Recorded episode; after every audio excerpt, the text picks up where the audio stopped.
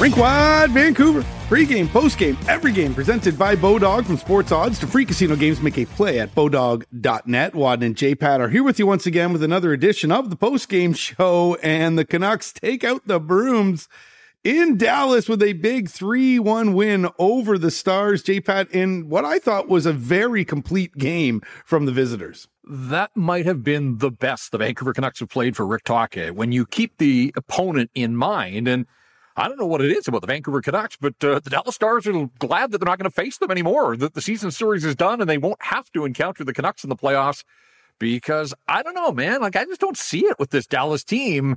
And the record is what the record is. But uh, the Vancouver Canucks, uh, as you mentioned, they kept the brooms out. They swept San Jose uh, with the win on Thursday, and they took those brooms with them on the start of this road trip. Hmm. And they sweep aside the Stars, three wins in 13 nights, in fact. So they saw a lot of the stars here recently. Now, two of the games were against Matt Murray in goal. Murray's played three NHL games, two of them against the Canucks, and both of them losses.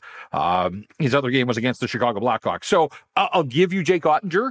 And they are now, uh, the Stars have been taking a little bit of heat that Oettinger has played too much, and so maybe they're looking to find games here to rest him uh, before the playoffs begin because they're going to need him. But whatever the case, uh, again, I, statistically, I see where the stars are, and individually, season that Jason Robertson's having, but uh, he was quiet and they were all quiet aside from Ryan Suter opening the scoring. But uh, after that, I thought the Vancouver Canucks, they were dialed in. We've spent so much of the time talking about structure. It's that buzzword. We've kind of had some fun with it, but mm-hmm. the Canucks were certainly structured in this hockey game. And that included the insertion of Jack Rathbone. So another AHL call up. And not only does Jack Rathbone hold his own, but hey, he finds the back of the net. So Good night for Jack Rathbone back in the National Hockey League. Good night for the Vancouver Canucks and so much of what the Canucks have been doing here of late on the back of Thatcher Demko. But this wasn't Thatcher Demko stealing a victory like it was one week ago in Los Angeles. This was the Canucks doing the job in front of Thatcher Demko, holding the Stars to a single goal. And really, when you look out through this game, I mean, there were a couple of chances along the way, but four power plays, and the Canucks kill those. And we'll get to the quest for 70 uh, as we move along here on the post game pod. But yeah, just, I mean, across the board, uh, you know, another shorthanded goal. It almost like write that down before the game begins. Like it really, it's just, it's incredible. It's ridiculous. Uh, but an, yeah. another shorthanded goal. And, uh, yeah, I mean, I, I again, the idea of them finishing anywhere near the, the bottom of the standings, that's been long gone for a while now. Um, but I do get a sense like this is the blueprint for Rick Tocchet that he is trying to lay down for this hockey club with 10 games to go. Uh, who knows if they'll play any better than they did in this one, but this is how he wants his hockey club to play uh, when training camp begins and they try to establish something uh, to build on for next season. So the Canucks are now leading the NHL with 14 shorthanded goals, which is just unbelievable when you think about the trials and tribulations of this penalty kill uh, this year. 10 in the last 17 games. It's it's remarkable uh, what they're doing on the PK. And yeah, let's get to it. Dun, dun, dun, yeah, there you go. Yeah, we don't have a huge don't have a huge budget here at Rinkwide. We're working on that, but uh, not bad. I, I, didn't mind that one. Uh, yeah, first kill of the night. In fact, put them up over seventy percent, and then they uh, you know, then they score a shorthanded goal, then they tack on to the penalty kill. And in fact, in the third period, like it's a 3 1 hockey game, Tyler Myers gets called for cross checking. I thought that was probably their best kill of the night. Like the Stars didn't even get a sniff. and they had one shot on goal when they're down two and have an opportunity to chip away and get back in the hockey game. Uh, I thought the Canucks penalty kill was incredible there. And that's not a word that I have used uh, to describe the Canucks penalty kill, at least not uh, in a positive light all season long. And then Dakota Joshua takes the, the tripping penalty later on. And again, Dallas didn't do a whole lot with it. I think they tested Thatcher Demko a couple of times, uh, but still, power. The penalty kill goes four for four on the night, so up over 70. Like there's actually a little bit of breathing room. There's some daylight between that 70% bar and the Vancouver Canucks still last in the NHL. But yeah, since Rick Tocchet took over, uh, it's unbelievable. Just to, to try to sort of put this in perspective, because you threw out some of the numbers there about shorthanded goals, but since Tocchet took over, the Canucks have now scored 12 shorthanded goals. 12 shorthanded goals. Edmonton is next in the NHL since January 22nd, since Rick Tocchet became the head coach of the Canucks. So the Canucks have scored a dozen. Edmonton is second with seven, and no other team has scored more than five. So the Canucks have scored more than twice as many shorthanded goals as every other team in the National Hockey League, except the Edmonton Oilers, since Rick Tocchet uh, began coaching. It's just, yeah, for a team that couldn't kill a penalty to save its life, to be so dangerous on the penalty kill now in the second half of the season. Really, uh, you know, th- there's lots of storylines uh, that we'll look back on on this year. and The coaching change certainly will be front and center, but uh, this flip of the script when it comes to the Canucks, shorthanded and going to the attack. And, you know, it wasn't JT Miller and Elias Pettersson leading the charge. It was a beautiful goal from Dakota Joshua, picked uh, his spot short side after the nice setup by Nils Aman. And, but, yeah, but how did, how did Aman get that puck? Good wall work, right? The coach the loves the wall work. he does. Does he ever? Uh, and yeah, I mean, and we've talked about Aman and Joshua and the chemistry that those two guys have. Uh, it was on display there, and and Nils Aman, you know, again, I'm sort of eating my words here, but I'm happy yep. to do it because Same. he just he absolutely looks like a National Hockey Leaguer now.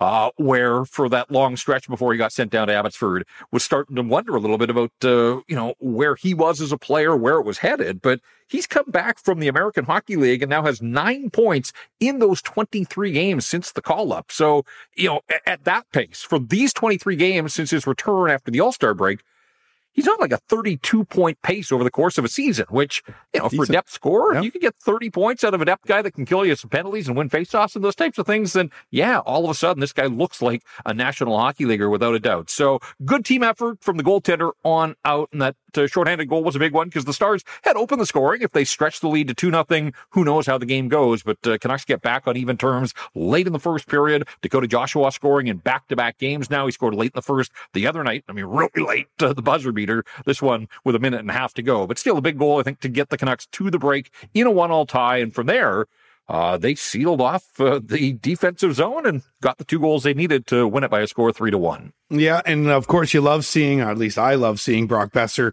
uh, scoring. Uh, that's uh, for selfish reasons. We'll get to that a little bit later here.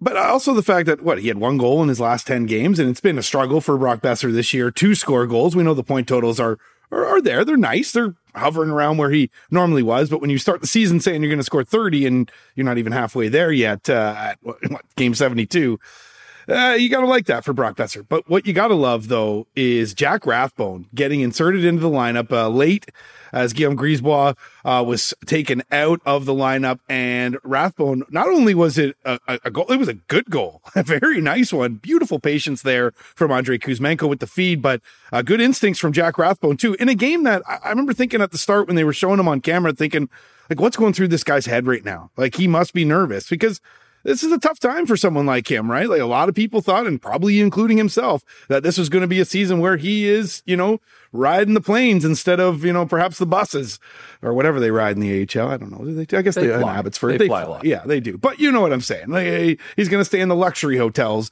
uh, this year around. So I, I think it's big for Jack Rathbone, but massive for the confidence. But you just got to love the fact that the instincts were there. Yeah, I, I, would hope by this stage of his professional career that he, he wasn't nervous. I mean, new coaching staff. And so, sure, you want to put your best foot forward, but this wasn't his first NHL game. He has been here and done this before and been through the call ups and those types of things. And, you know, he had a goal under his belt already, so he wasn't wondering, like, am I ever going to score a goal? And I'm sure that wasn't crossing his mind as he returned to the National Hockey League for the first time since November the 9th. And, and I think it's important to point out, some people may have forgotten, he did play games earlier this year and then got sent down. So, you know, this is a smart guy. He's a Harvard guy. He's got the hockey IQ. And I think he's also got some pretty good situational awareness to jump up uh, and take his opportunities. And you may remember his, his other NHL goal, his first NHL goal.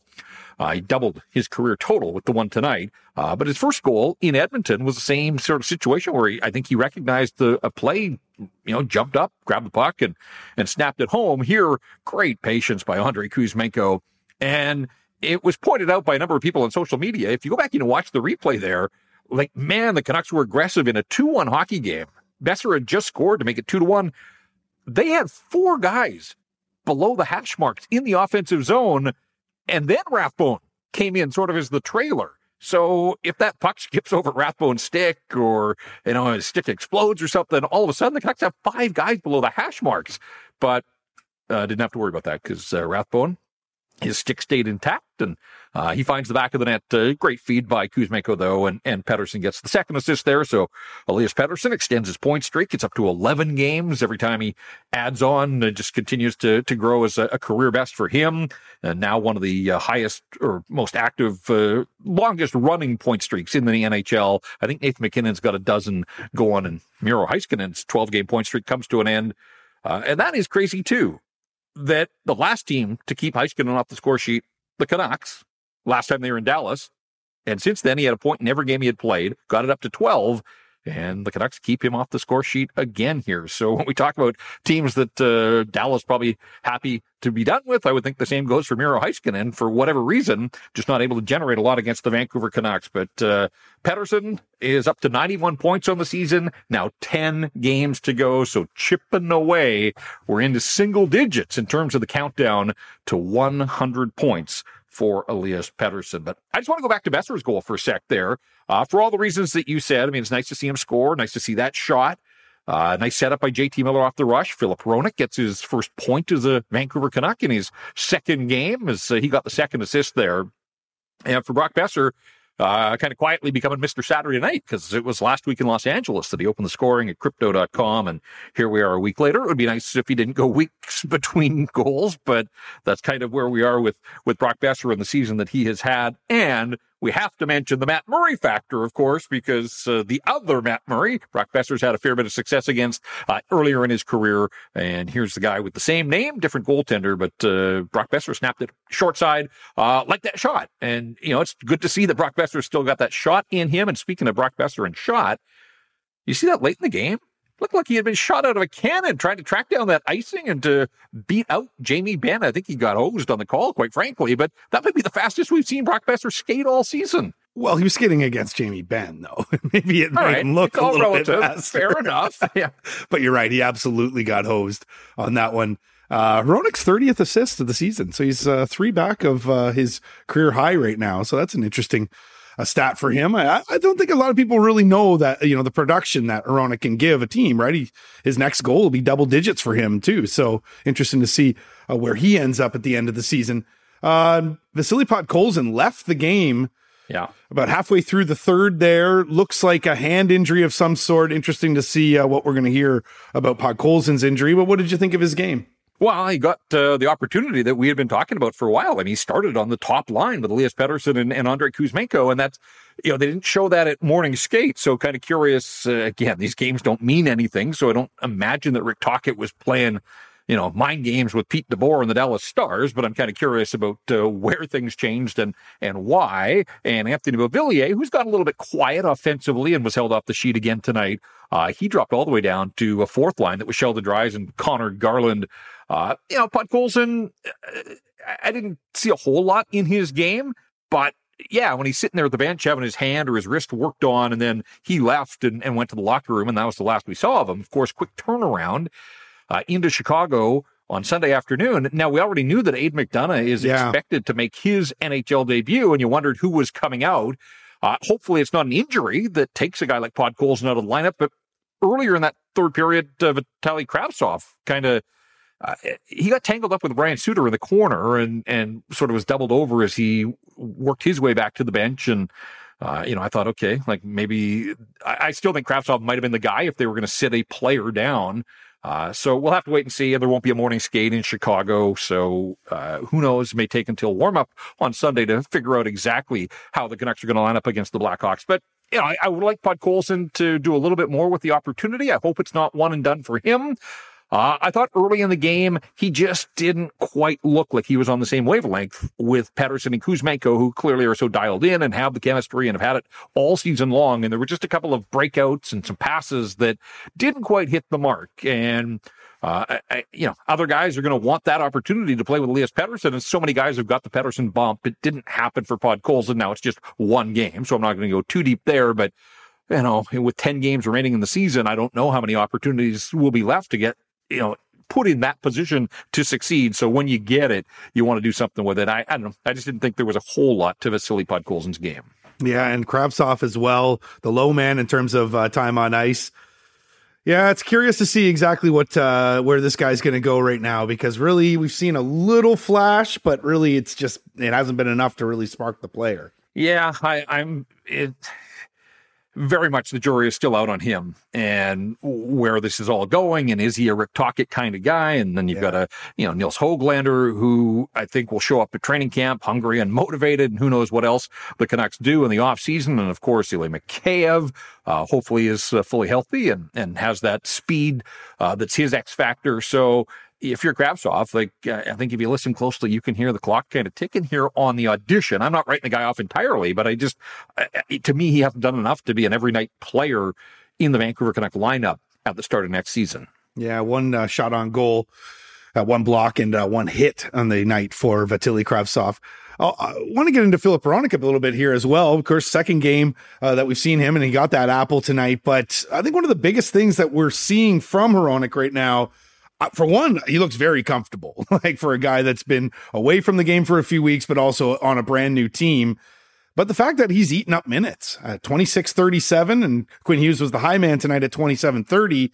But Hronek playing that many minutes, uh, again, it's just going to bode well for 43. Yeah, and especially on the front end of back to back. So by the time they get to St. Louis on Tuesday, that'll be three games and four nights out on the road. So you know, I guess I'm glad for Quinn Hughes that they didn't push him up over 30 when he has to turn around. And in fact, the faceoff in Chicago less than 24 hours after the mm-hmm. faceoff in Dallas. But it's a 3 1 hockey game, and the Canucks wanted to see it through. Uh, you know, I, I, think one of the breaks was that. I mean, there wasn't a ton of special teams time. The, the yeah, there were four penalty kills, but the Canucks had three power plays, but two of them overlapped the minute and 12. We'll get to the five on three as we go here. Whatever the case, uh, 27 minute range. Quinn Hughes can handle that. Uh, plays nine minutes in each of the three periods. In fact, the wild how close his ice time was across the board in the three periods 907 in the first, 909 in the second, and 914 in the third. So we're progressively getting uh, a little bit more, but just by seconds in each of the periods. But uh, it didn't look like a game where Quinn Hughes was under siege and under pressure, but there's no question that Filip Hronek coming in here uh, is another guy that they can lean on. They did the other night when he topped out in ice time and even a bit more, as you mentioned. And he does look comfortable. He's a good player. I, I think that much is evident. That's why the Canucks uh, paid a, a handsome price to go get this guy. And now with 10 games remaining, you know, I think we'll continue to sort of shape our own uh, opinion on what he is and what he can do, and you know the way that the Canucks have used him. But they're certainly not afraid to use him. And uh, when you look at the breakdown of his ice time, you know, he got four minutes of power play time, but also four minutes of penalty kill time. So inserting him right in as another penalty killer and getting the job done again because the Stars went over uh, in their four power play. So yeah, I thought uh, you know I, I, watched him with my own eyes the other night. Now we're going to see him on TV and on the road. Uh, so you're not able to sort of see him away from the play as much. I, I was kind of curious the other night, and that's one of the beauties of sitting in the press box and being able to look down from above as, as sort of being able to focus and train your eyes on certain things, sometimes behind the play. Um, but yeah, I mean, this guy looks like a gamer. And again, I, you know, I don't think we've seen the physical side of him. These haven't been nasty games. And I don't know the Canucks are going to be involved in anything that even resembles anything close to playoff hockey because they're not going there. But again, I expected a little bit more from the Dallas Stars. I expected more, even though Vegas beat the Canucks the other night. I, you know, Vegas didn't wow me. Um, Los Angeles possession wise last Saturday obviously skated circles around the Canucks, but you know, ultimately the Canucks won that hockey game. So I don't know. I go uh, every day. It seems uh, I kind of waffle on this one about uh, who I like in the Western Conference right now.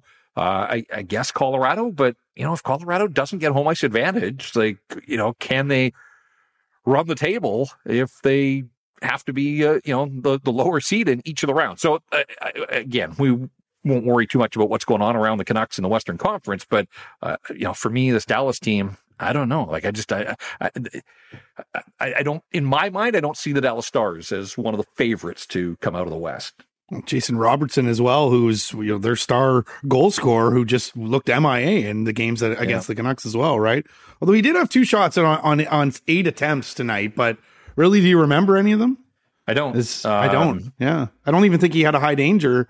Uh, and I, I sort of look at my notes, like the team itself, like I recognize I'm not dumping on a guy's 40 goal, no, 91 point no. season, But for whatever reason, against the Canucks, there just hasn't been a whole lot of juice there uh, for Robertson or for his teammates. And uh, yeah, so you know, the, they're in this battle for the division and still, I guess, in the hunt for the top spot in the Western Conference. But uh, uh, they'll have to play a whole lot better than they did in this one against the Canucks. So special teams for the Canucks. You mentioned the uh, five on three there, yeah. and of course uh, that was in the second period. Jamie Benn takes a cross checking call on PDG, and then uh, less than a minute later, Tyler Seguin trips uh, Elias Pettersson. I don't know how he could even complain about that. Like it's so ridiculous. At one point, too, when when, when Myers took the, one of my favorite parts of the game was well, also too when Myers cross checked Joe Pavelski, like he almost impaled yeah. him when he broke it in half. Like, come on, you can't really I complain know. about that. But that said. Uh, you know, if there is something we can sort of gripe about, it is that power play. I get five shots on goal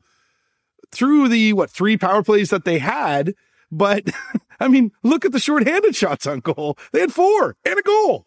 Like it's how it's like how baffling. can it be? How can it be that the Canucks are more dangerous while shorthanded than they are when they're up it's, two men? Yeah. And yet, right now, I sort of they love the challenge.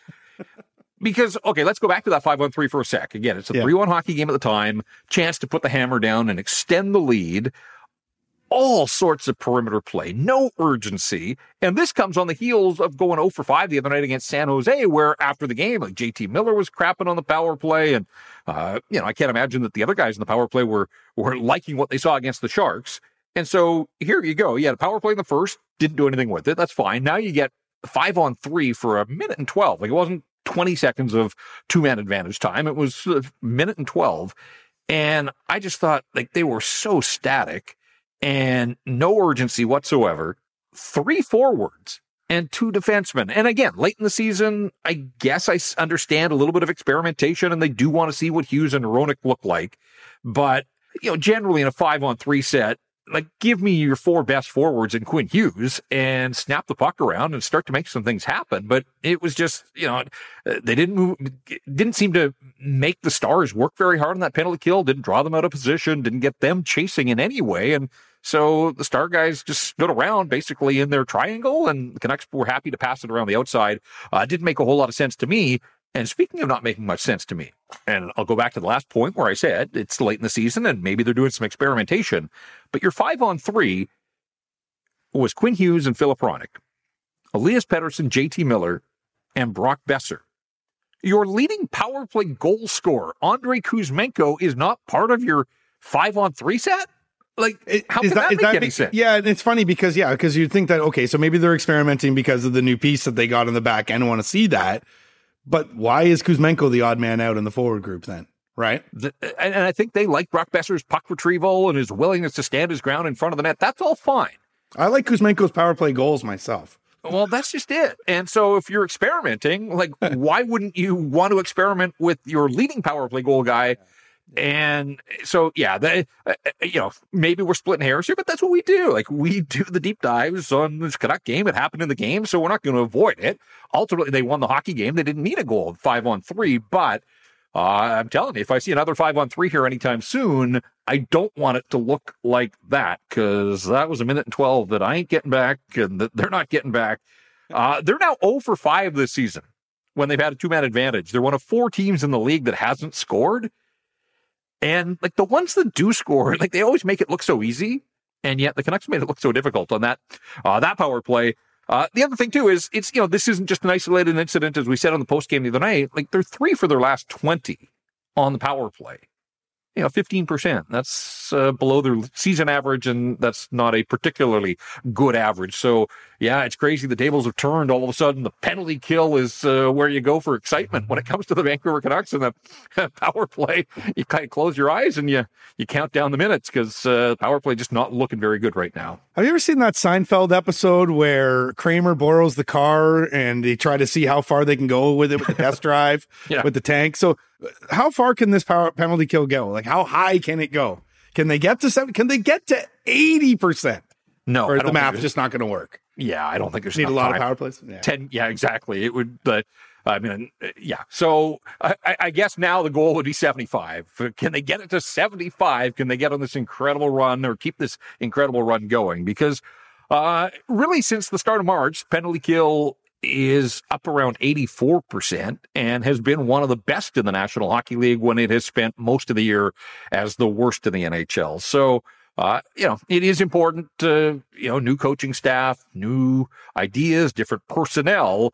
Uh, sure, you're going to look at their penalty kill in the totality of the season, but I do think it's important to to break it up into the chunks that, you know, under Rick Tocchet, penalty kill has actually become a, a weapon. They're 15, 9, and 2 now in the games that Rick Tocchet has coached. And, and more than that, the Vancouver Canucks are 12, 4, and 1 in their last 17 hockey games. They have four outright losses in their last 17. And with results around the NHL on this Saturday, they're tied with Detroit now. They have caught Uh-oh. the Red Wings, and we wondered if that was going to happen. Uh, Tank has just uh, switched the podcast off. They threw their phone tied for 23rd in the overall standings. Yeah, so yeah, well, uh, reality. It's the reality. Yeah.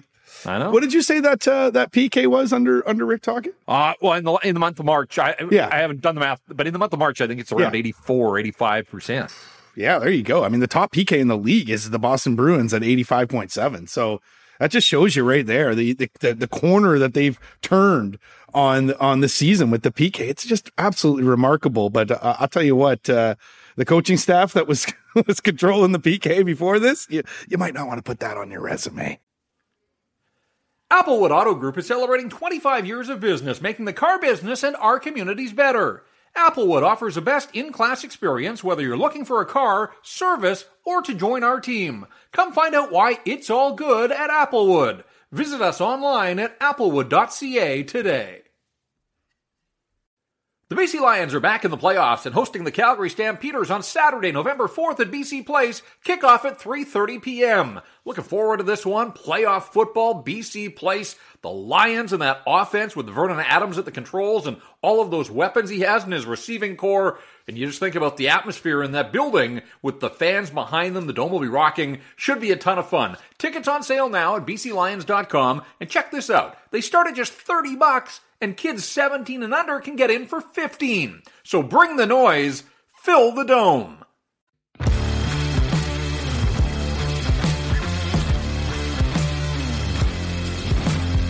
The Rinkwide Vancouver is presented by Bodog Poker Tips, Sports Odds, and Free Casino Games. It's time to play. Let's head into the dressing room, hear from the head coach, and from Thatcher Demko, and perhaps from Jack Rathbone as well. But we'll start with the head coach, uh, just on his team's performance tonight. I thought it was a hell of an effort. I thought our defense were, were terrific. Um, um, obviously, Denver was solid, um, and the forwards. I, I, we didn't have one passenger tonight, and the PK was great. You know, it was really a really hard effort from the guys it's one of those games I think that if you're the new coaching staff that sort of come in here, and, and of course with the old guys that have been around as well, you, you you're you're feeling yourself tonight. You're liking this one. Like you're like, all right, like we're seeing what we're building here now. Yeah, and and you know, we record these and we give our thoughts right off the top without hearing what the coach thinks. And, you know, sometimes the coach will see things a little bit differently, but uh, clearly he, uh, and not that he needs to be in lockstep with us, but we were in lockstep with him, thought that you know, no passengers. I totally agree with that. You know, he didn't say it was the best that his team has played since uh, he took over, but I would have to imagine that uh, he would think that it was right up there again, given the level of opponent as well. And for whatever reason, the Canucks uh, have owned the Dallas Stars, and and all three of their victories here of late have come with Tocchet behind the bench. So, uh, you know, good goaltending, didn't have to be great goaltending. Last Saturday in LA, they needed great goaltending. Uh, the other night against San Jose, uh, they got some depth scoring. Here, this really top to bottom, again, maybe the most complete effort we have seen from the Vancouver Canucks this season. Yeah you mentioned the goaltending there, and it wasn't a Thatcher Demko steal night or anything like that. He makes 25 saves uh, in the victory. He is now six and oh lifetime against the Dallas Stars, which is quite interesting. When he was uh, reminded of that, by the way, too, he touched wood behind him, which I thought was kind of interesting. But of course, goalies and uh, the goalie union, the way they are, right? Superstitious. But uh, he was asked, you know, about uh, uh, his performance tonight, but he gave props to the D. I thought it was a really good job. Um, we've been, you know, working on D zone structure a lot lately, and um, just winning some battles at our, our, net front. I thought, you know, they had. I think they're the first team in the league in tips. Um, you know, with traffic and all that stuff. So obviously they're going to get some looks in that regard. But you know, after that first shot was um, on net, you know, I thought our D did a great job of eliminating second ch- chances and um, boxing those guys out. So, um, yeah, I was really proud of the guys.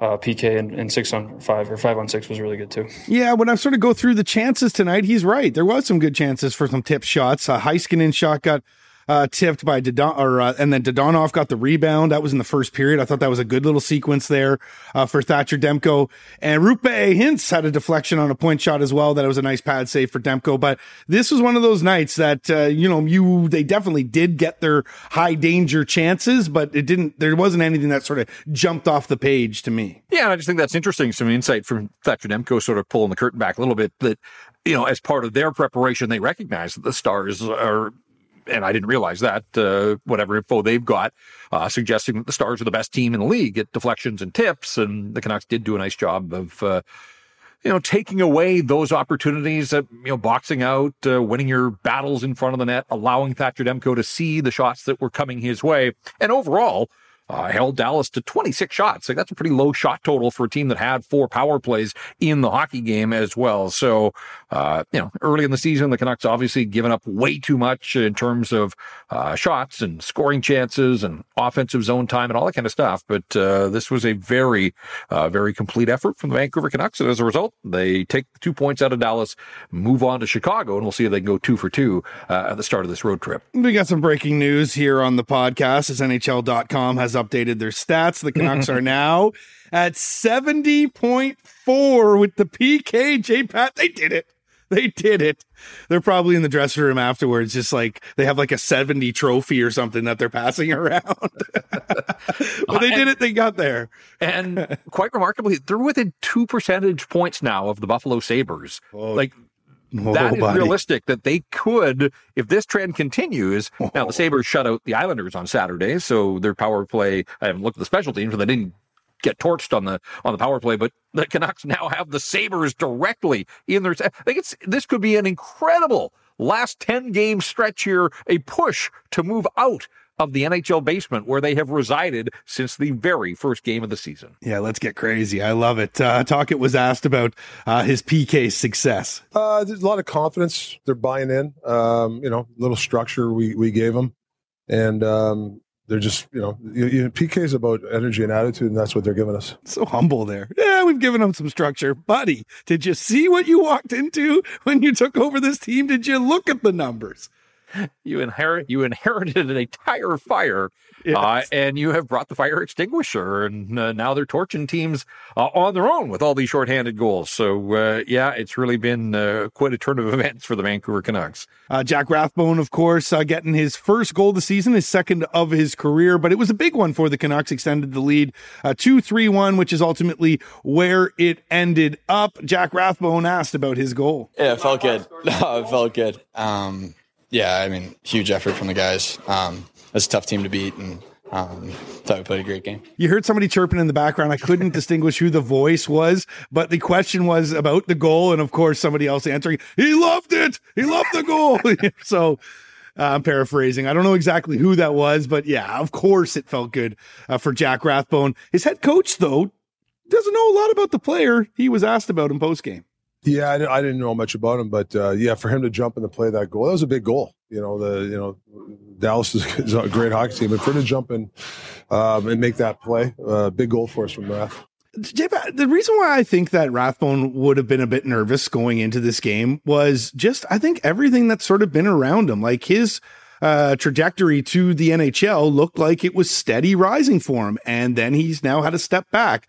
We talked about the one way contract uh, that he got as well. So to me, I, I think there was probably some nerves at play here, and maybe he did settle in because, yeah, the NHL is not new territory to him, but just considering everything, how long it's been, and the fact that, you know, when you're down in the A, maybe you sometimes are wondering, hey, is this ever going to happen for me again?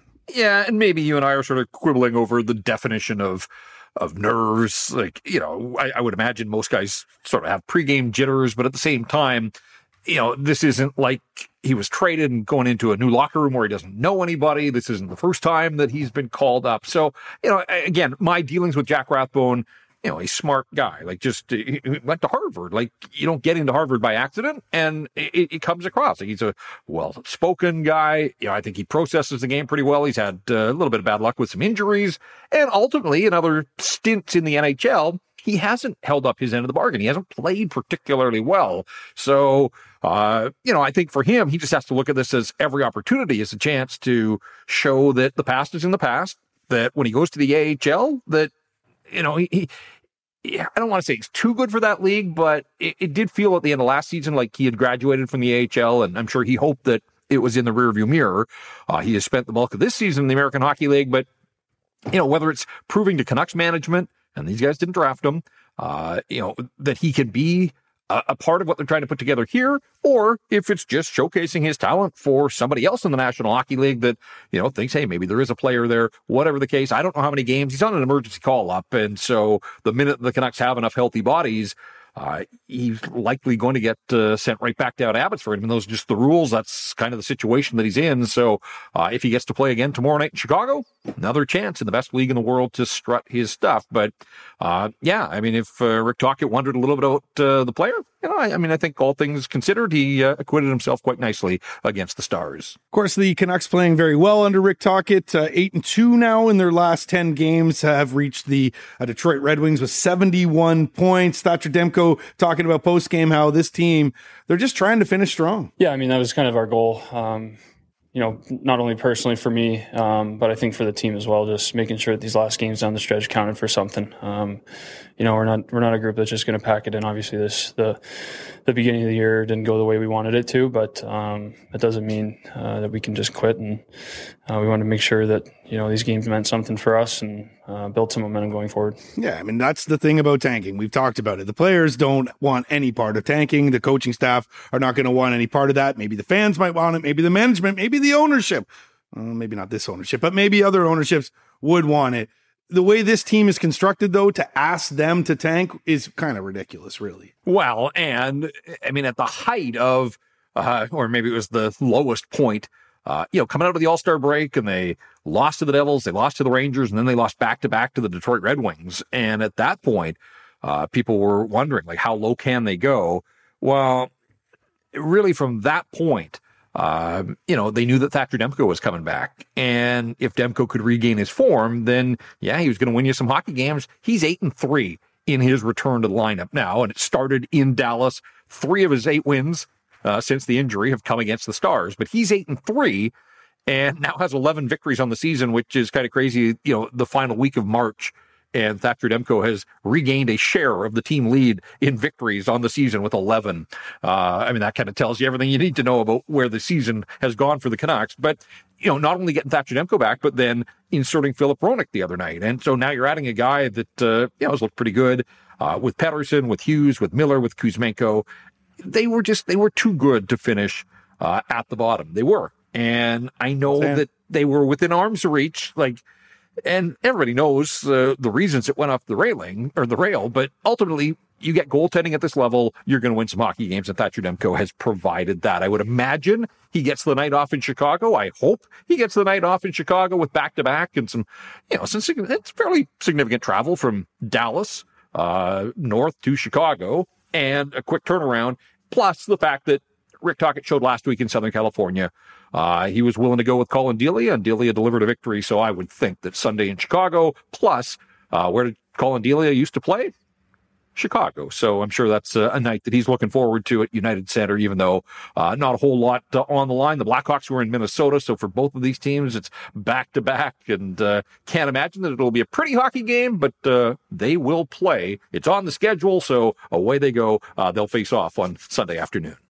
The BC Lions are back in the playoffs and hosting the Calgary Stampeders on Saturday, November 4th at BC Place. Kickoff at 3:30 p.m. Looking forward to this one. Playoff football, BC Place. The Lions and that offense with Vernon Adams at the controls and all of those weapons he has in his receiving corps. And you just think about the atmosphere in that building with the fans behind them. The dome will be rocking. Should be a ton of fun. Tickets on sale now at bclions.com. And check this out. They start at just 30 bucks and kids 17 and under can get in for 15. So bring the noise, fill the dome.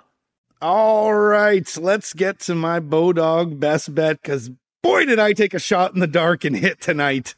Brock Boeser, anytime goal scorer at plus 250. I explained on the pregame show that I didn't really have a whole lot to go off of this.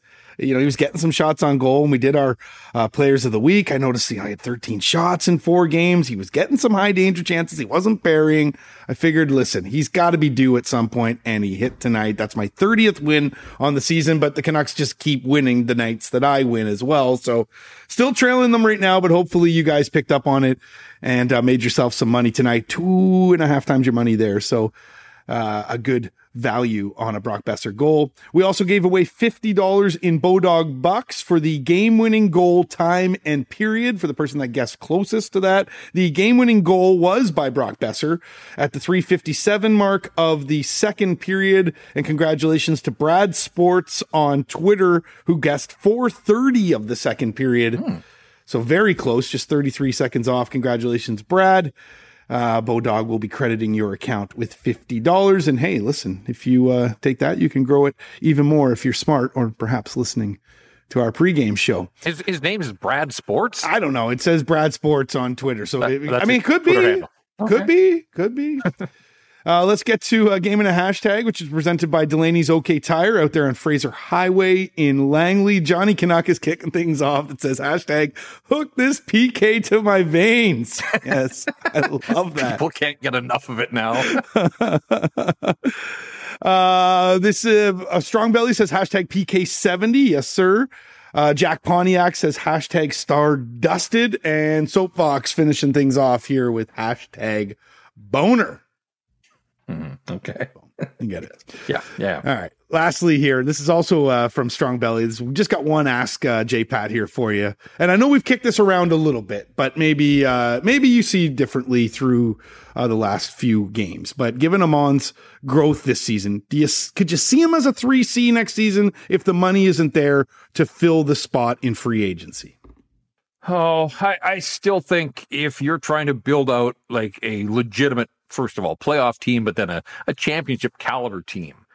Uh, I, I, I think you can and, and have to do a little bit better, right? You know, injuries happen. If something was to happen to Pettersson or Miller, not long term, because we saw what happened when Thatcher Demko went down. I mean, their season went off the rails. But, you know, if you were to lose Pettersson or Miller for a couple of games, a week, two weeks, whatever, you'd like somebody that could step up and step in. And that's where I think a third line center that has some experience and a little bit of offensive chops. You know, you're never going to replace Elias Pettersson, but in a pinch, could a guy slide up the lineup and play a little bit higher up? I, I don't think Nils Aman, like that's not him. Yeah. Um, and so I think he's giving every indication of being a really competent, capable fourth line center, and he's going to continue to grow. I mean, that's the thing is that both he and Dakota Joshua, I think there is room to grow. I think that they've shown some of that growth. And uh, again, like I, I, love the goals that Dakota Joshua scores. Uh, certainly the finish that, you know, tonight, like he picked his spot and he went short side uh, after taking the feed from Nils Aman. So I like the, the setup, but I also like Joshua that you know, those aren't fluky goals. He didn't need a bounce. Like he looked like he was in full control and and snapped it past Matt Murray. So, uh, like if they could build out that fourth line again, I still think a guy like Phil Giuseppe as their other winger and and make that a fourth line that can spend time in the offensive zone and can wear down defenders and and make it difficult on the other teams.